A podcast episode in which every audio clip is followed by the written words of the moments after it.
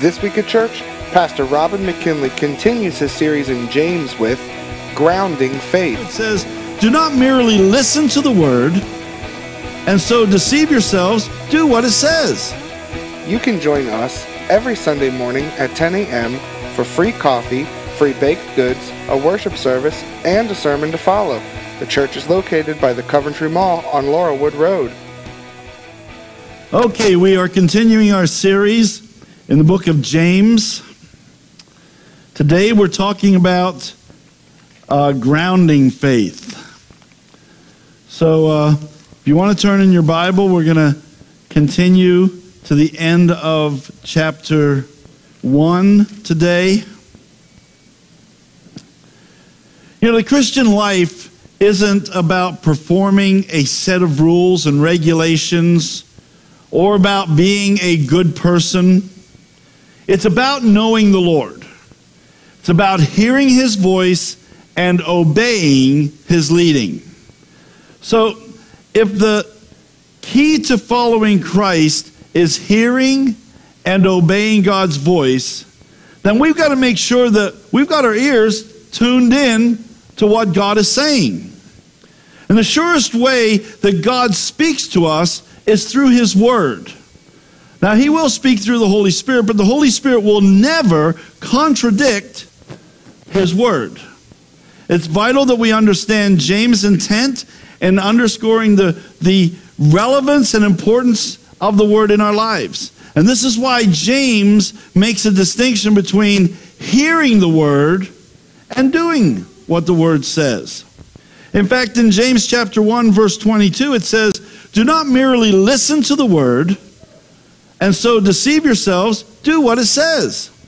Now, some of you older folks, like me, you've learned it a different way. Here's the way you've learned it. Be ye doers of the word and not hearers only, deceiving your own selves. Now, the word hearer is one who pass, sits passively in an audience just listening. And an example of this would be like auditing a college class. A person who's auditing the class, all they have to do is sit there and listen. They really don't have to participate. They don't have to do any of the homework, and they certainly don't have to do any of the tests. There's no accountability. They can just sit there and listen. Well, this also happens spiritually as well. Some people take advantage of hearing the word, but never putting it into practice. They, they've got an interest in spiritual things, they've got an interest in a moral lifestyle and in church programs, but they have no desire to follow Jesus or to obey the word. Now, the word doer means the total immersion of a person body soul and spirit into actively activity for which they're called they've been called. It's more than practicing what you hear it's becoming what you hear because you believe it and you value it. Here's what uh, the commentator barclay says. He says one person said james does well to remind us that what is heard in the holy place must be lived in the marketplace. So let's take a look at the scripture now. We're starting with your notes if you'd like to follow along with your notes. It says in uh, James chapter 1, verse 19 My dear brothers and sisters, take note of this. Everyone should be quick to listen, slow to speak, and slow to become angry because human, human anger does not produce the righteousness that God desires. Therefore, get rid of all moral filth and the evil that is so prevalent, and humbly accept the word planted in you, which can save you. So, the first thing we've got to do here is receive the word. How do we receive the word? First of all, with the proper approach. Everyone should be quick to listen slow to speak, slow to become angry, for man's anger doesn't uh, about the righteous life that God desires. So, quick to listen. Verse 18 says, he chose to give us birth through the word of truth.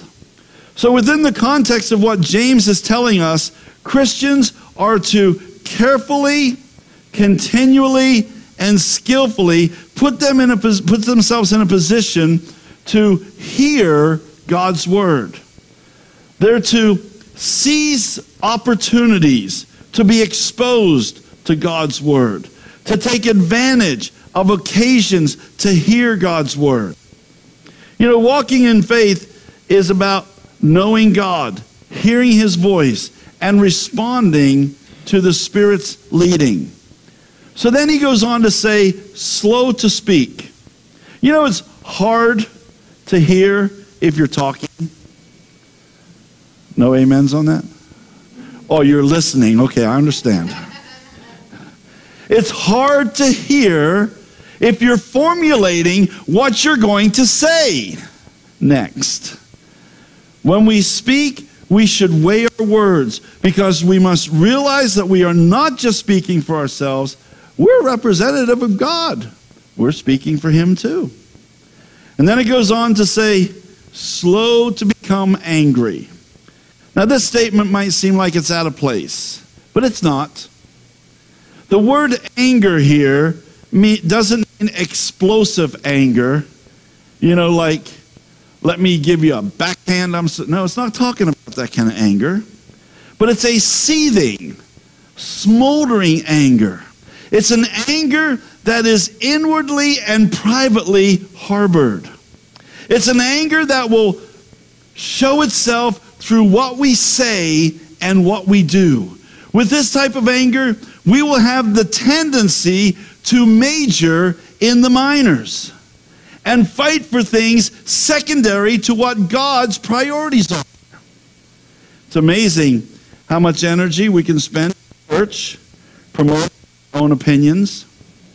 You know, soon our opinions become creeds, and our creeds become dogma.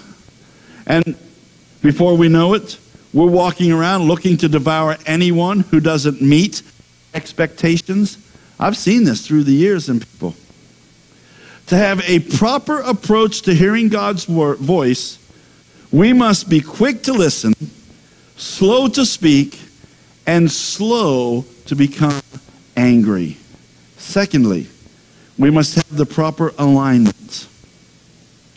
Scripture says, therefore, Get rid of all moral filth and the evil that is so prevalent.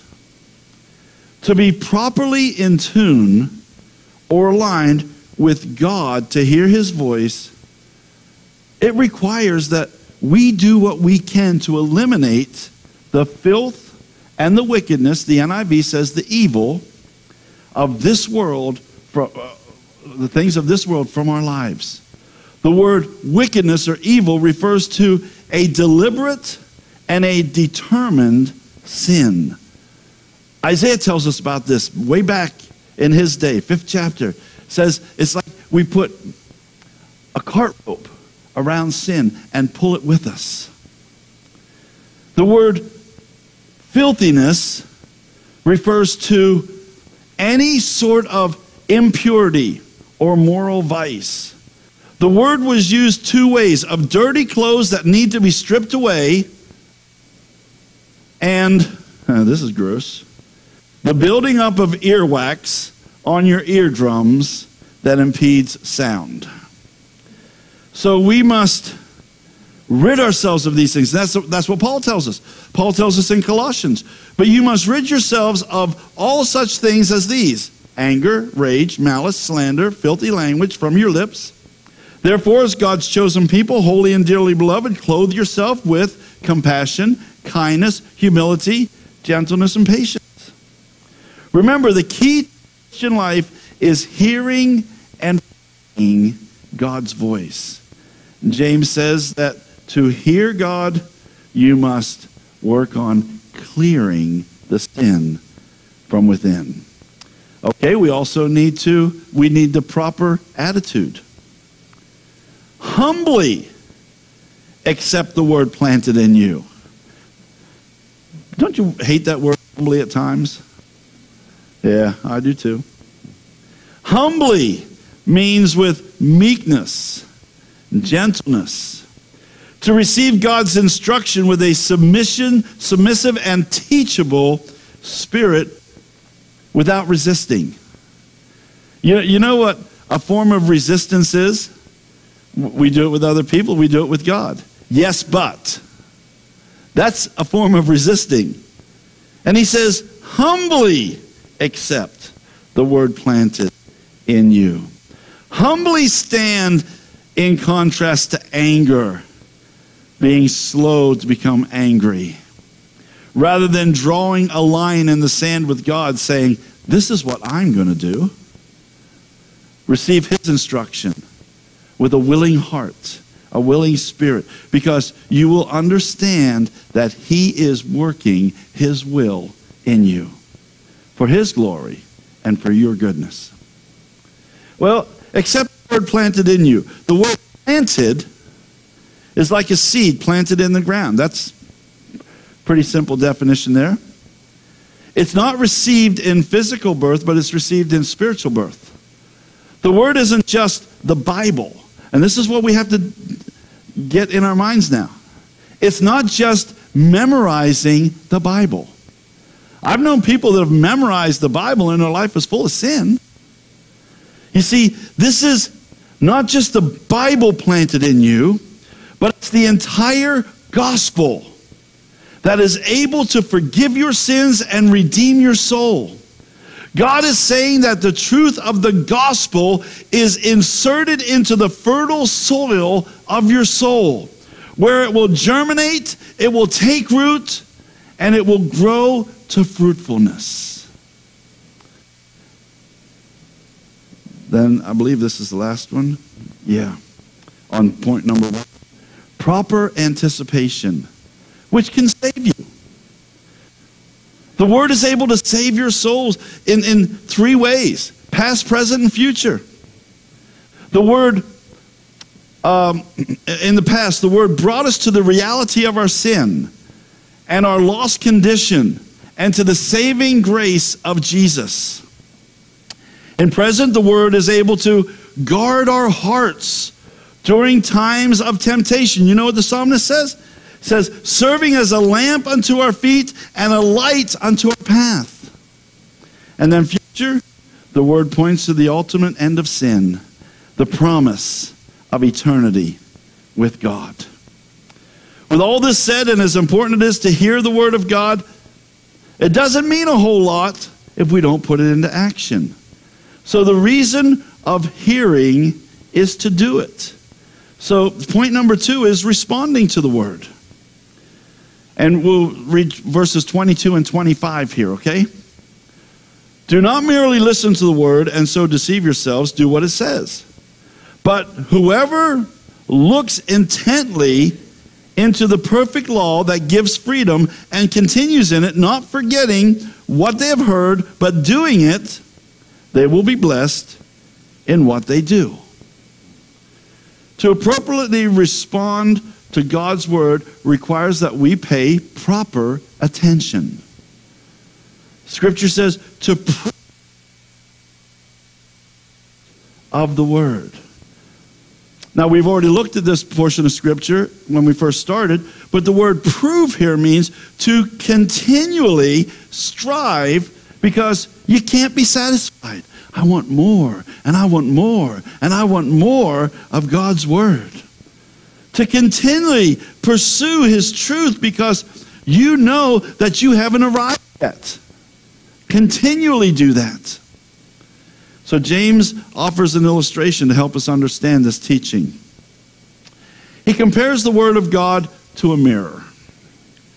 The purpose of the mirror is to reflect the details of our outer man or woman. God's word does the same thing for the inner person.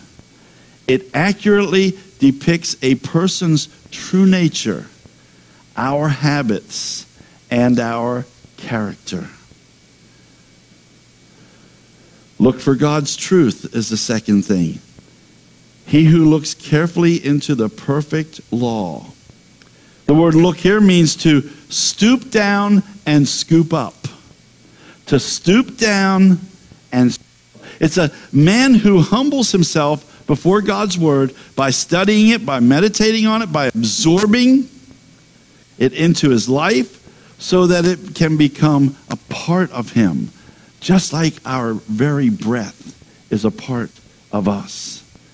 James is encouraging us to allow God's word to penetrate and to alter our behavior and our character. He boldly proclaims that this is the reason that God gives the word to speak directly to the issues of our lives. And that would take away things that would prevent us from knowing Him and serving His kingdom and having His righteousness be a part of us. So we'll go on with verse 26. Those who consider themselves religious and yet do not keep a tight rein on their tongue deceive themselves and their religion is worthless.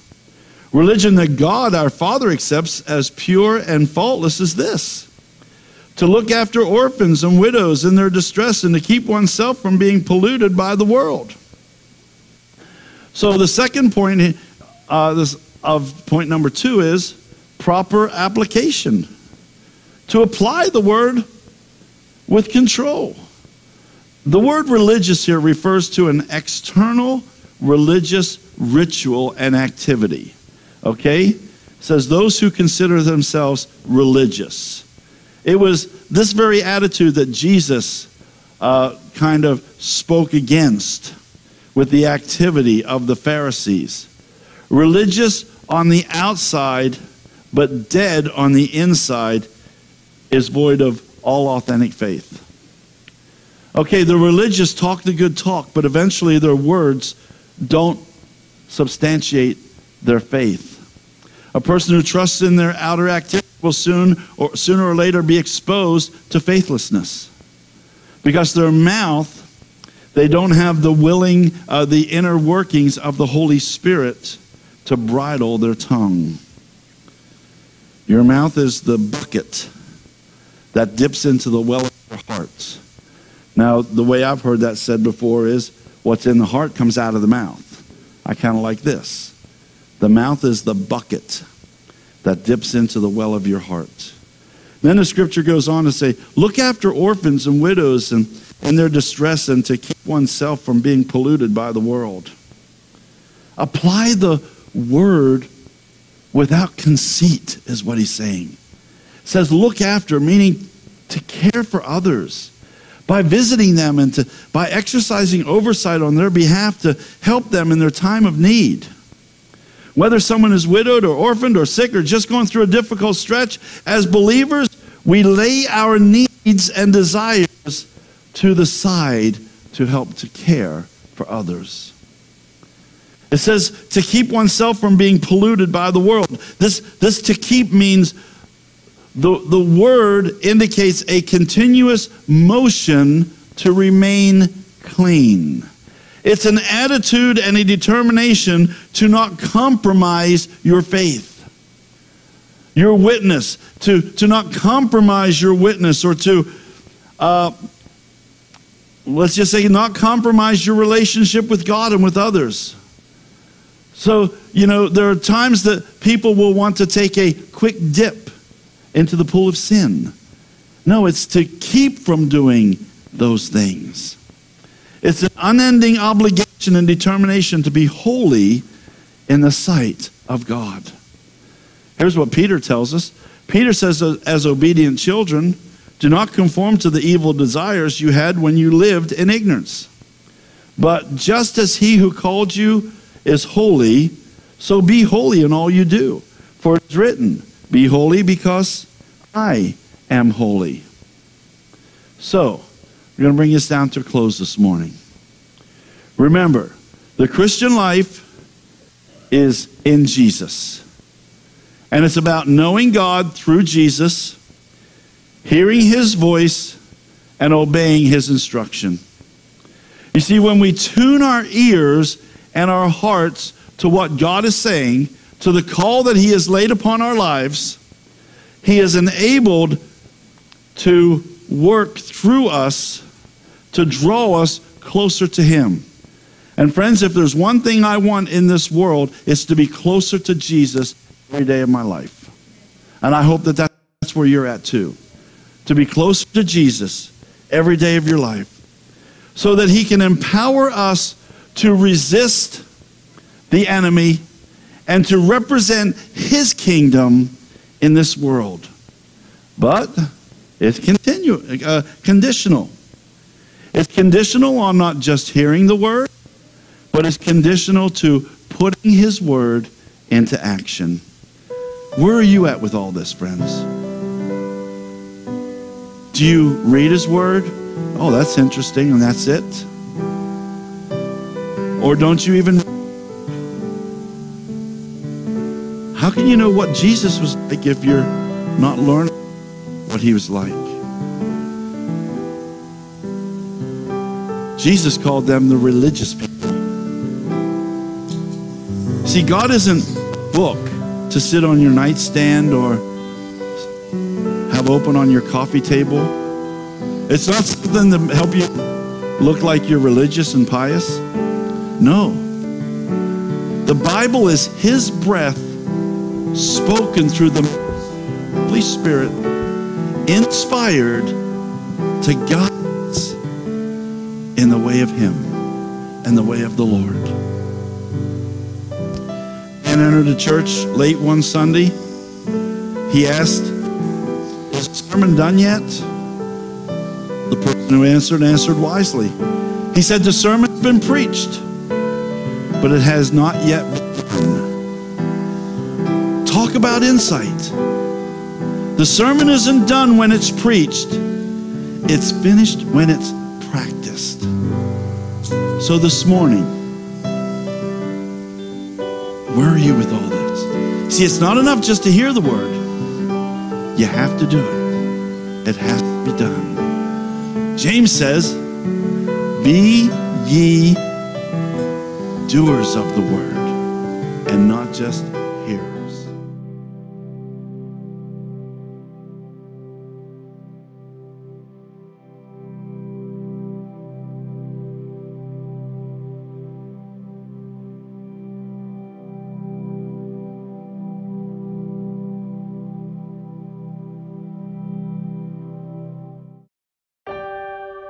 all look for happiness in life.